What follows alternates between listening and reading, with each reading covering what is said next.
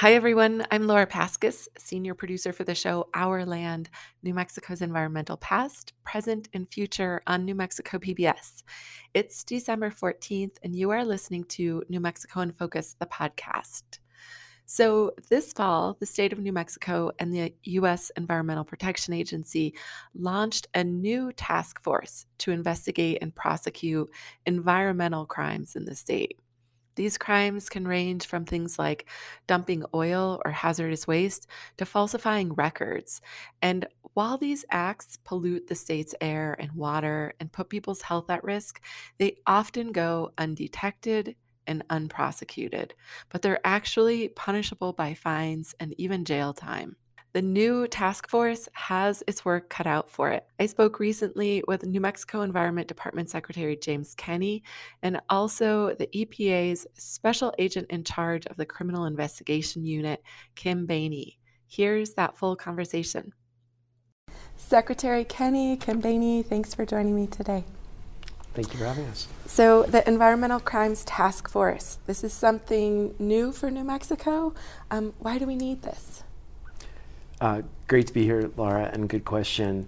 The Environmental Crimes Task Force fills a, a big void in the state of New Mexico. Historically, most states' environmental agencies work with federal partners to prosecute civil and criminal violations, those that maybe for the viewers are unintentional and those that are intentional. Um, with the lack of having a task force here for so many years, uh, we have no barometer as to whether there are criminal activities occurring that would be hurting the environment, hurting public health, operating outside of the regulatory scheme. The task force will fill that void and share intelligence and then move towards prosecuting those individuals or corporations that are criminally violating environmental laws. So, can you describe for me, like, what's the difference between uh, when we're talking about the environment, like a civil versus a criminal violation? Is this just like a crime versus an accident? Like, what does that mean? Yeah, so I wouldn't think of it as a crime versus an accident because sometimes when an employer doesn't put the necessary resources behind compliance, you can have an accident. And that could be an intentional means to either make money or avoid the regulatory scheme. So I would think of it a little bit more, and this is just a general rule of thumb, that when a company or person inadvertently violates the law, um, they may have, you know, the best intention, but they don't execute it properly. That is often a civil violation. Maybe they forgot to submit a piece of paper that is important to the Environment Department assuring compliance, um, or they forgot to do some other activity. A criminal violation, usually there's intent.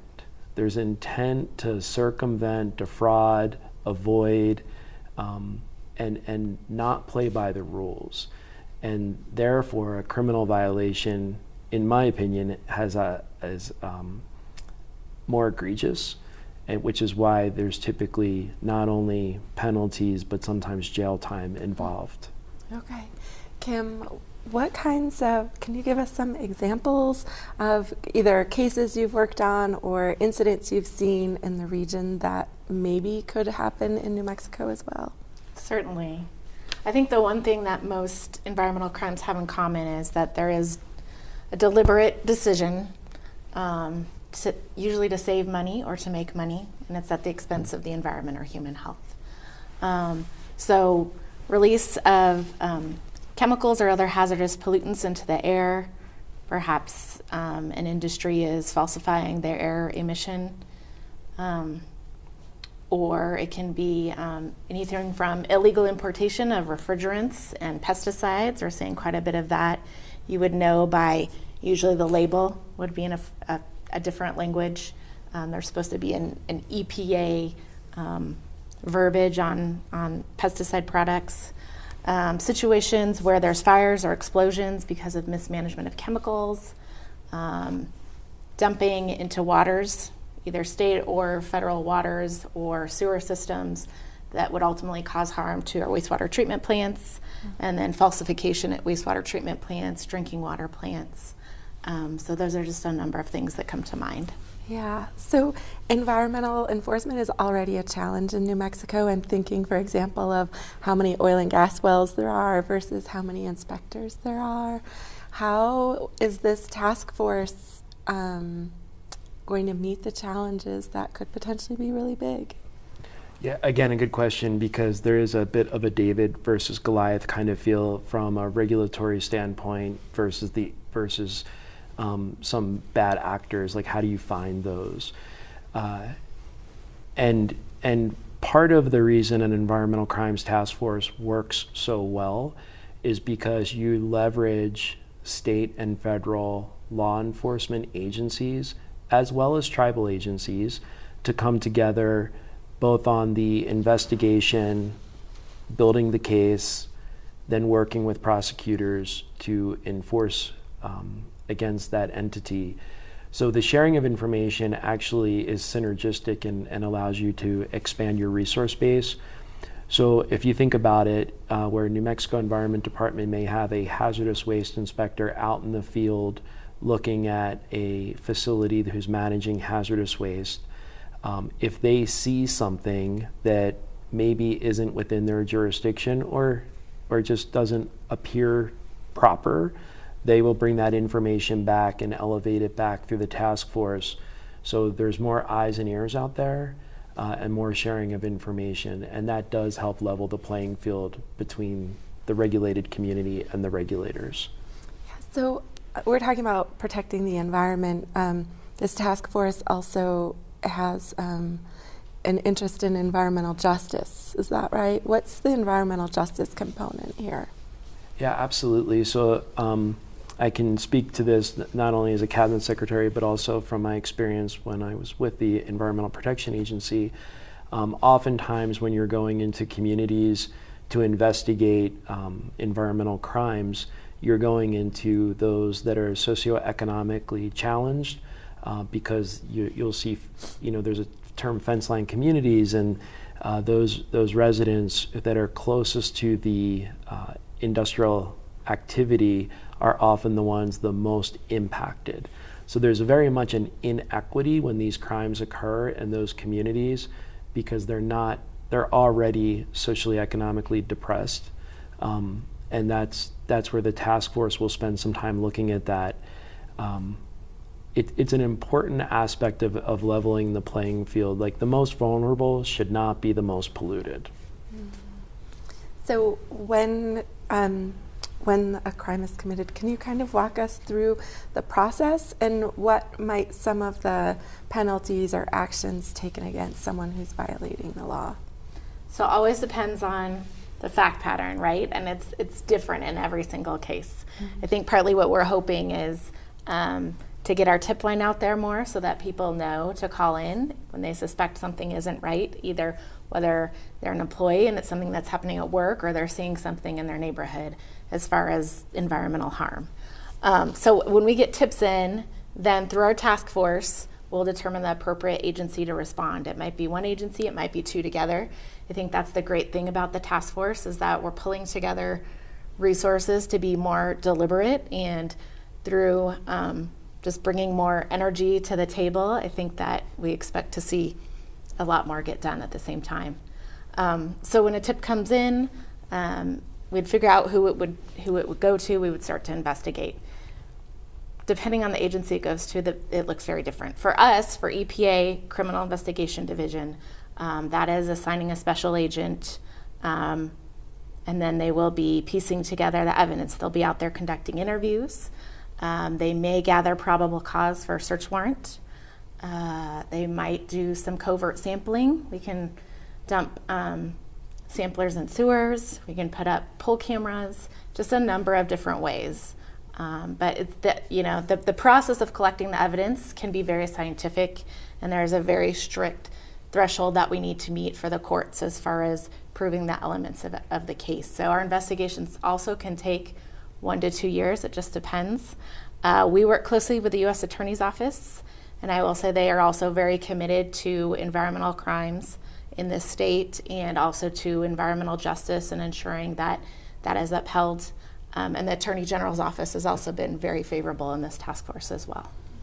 So I realize that you are not lawyers, but I've always wondered, like, why a company, um, you know, which is profit driven, can come in and contaminate groundwater that might have um, impacts on people for generations, or can say contaminate groundwater to the point where entire businesses or industries are are decimated.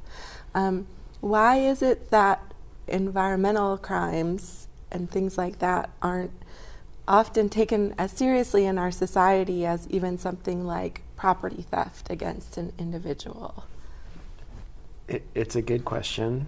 Um, that's why I'm in my job, uh, to ensure that there is a level playing field and we prevent those, right? I, I don't think it's success when we're putting more money into cleanup. I think it's kind of admitting failure. Um, and we should be working to prevent those types of situations from happening. Um, you know, the Environment Department, through most of its programs, has the ability to deny permits to bad actors. Um, we're looking into that more and we're utilizing those provisions in ways we haven't in the past.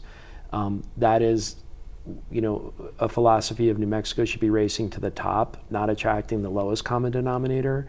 Um, but I think that's why you need enforcement programs. That's why you have to be out there and and ensuring that compliance is occurring day to day, week to week, month to month. Um, and when you're not out there checking, that's when some of those problems that can happen or that occur uh, can really leave long lasting impacts on our environment, um, as you're pointing out. So uh, I don't know that I have the answer to your question directly, but you know, bringing more resources to the investigation side that will hopefully prevent bad actors from becoming worse actors, polluting more of our groundwater, our land, and our air, is exactly what this task force will be designed to do. Have you seen in other states with similar task forces where this has had an impact? And, and if so, what kinds of changes have happened? Yes, I would say so, um, depending on the state and how long it's been around. But I think from the beginning, it's always brought more energy to the table. It's um, you know, what we do is pretty complex, so it really does take a team to put together a, a solid case, um, and that's part of the benefit too of the task force.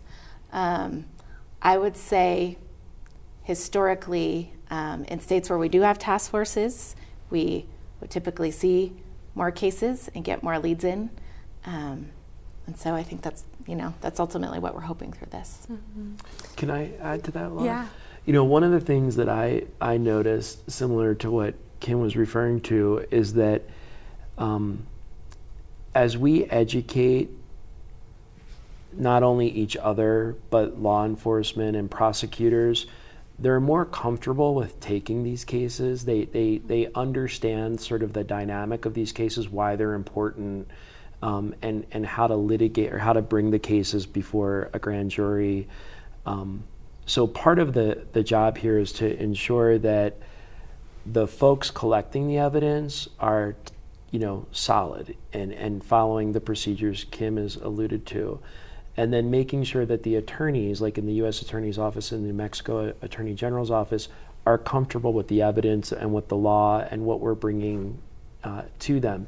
As that all starts to happen, then it becomes a little bit easier to bring these cases and and I've spent time as a former inspector for EPA going around the country helping US attorneys understand what does an infrared camera look like? What are the pros and cons of using that within the oil and gas sector? How do we turn that data into actionable evidence and intelligence? Um, those are all important things that really build comfort in bringing those cases uh, through the through the process. So that that's an important component that that will really shape the way this task force runs. So New Mexico has lots of different industries. We've got oil and gas. We've got military, nuclear labs, um, and and many. You know, you could point to New Mexico as a state where industries locate and um, have really negative impacts on communities of color, um, tribal communities. Does this task force, um, you know, set the tone for what will and will not be tolerated? Is this a, a change or is this a part of what we're already doing? Yeah, so I would say since 2019, you know, since this administration took over, uh, it, we've been exceptionally clear that compliance is required. Going above compliance is something to celebrate. So, but compliance is required, and if you dip below that, meaning you are in non-compliance, then you should expect to be penalized, prosecuted now, um, and that we will put out you know press releases and social media to that effect. Like the, we are not in the business of of going light on polluters. Um, but there are a lot of companies in New Mexico who actually are doing the right thing, uh, who who are trying and occasionally have problems. Um, so I think there's a lot of good companies investing in in our state, in our workforce, in our communities. It's those that are that are acting outside of that that really detract from the industry that they represent, um, and and those are the ones we really want to focus on uh, most through the task force. Mm-hmm. So, if people see something, um, how do they alert the task force? So, EPA has a tip line. Um, the database that they would enter it in is called ECHO. But if they just Googled EPA environmental complaint, it, sh- it should come up right away. That's then funneled to our headquarters and goes to the appropriate office nationwide. Um, and then that would be something ultimately, e- even if we're deciding that EPA is, is more in the lead, we are typically coordinating with uh, New Mexico ED to make sure that um, they're not already on it, one. And two, they usually have a, a, better understanding of the regulatory history there and what's happened in the past, which always funnels into our case moving forward. And similar, um, New Mexico Environment Department has a tip line. Um, you can submit it uh, either by phone or by uh, web in English or Spanish. Um, and and uh, we are also embarking on publishing a so one that's the tip coming in. Uh, once we be once we issue uh, like a notice of violation or some kind of enforcement action, we're actually now migrating all that data onto our website. So the public is going to be able to go through our website and look up which companies in their communities have civil violations alleged against them. You won't see that for the companies that are being investigated criminally. Um, typically, they wouldn't even know they're being investigated criminally until some point in the future. Mm-hmm. But from the beginning of filing a tip or complaint, either agency will share that intelligence. And then if there's a civil complaint or a civil action, um, we'll have that on our website. And we started uploading that data very recently. All right. Well, thank you both so much. Thank you. Thank you. Thanks for listening, everyone. I'm Laura Paskus. Find more environmental content on New Mexico in Focus as part of our show, Our Land New Mexico's Environmental Past, Present, and Future. You can find Our Land all over the place on the PBS video app, Instagram, YouTube, and you can subscribe to Our Land Weekly. Thanks.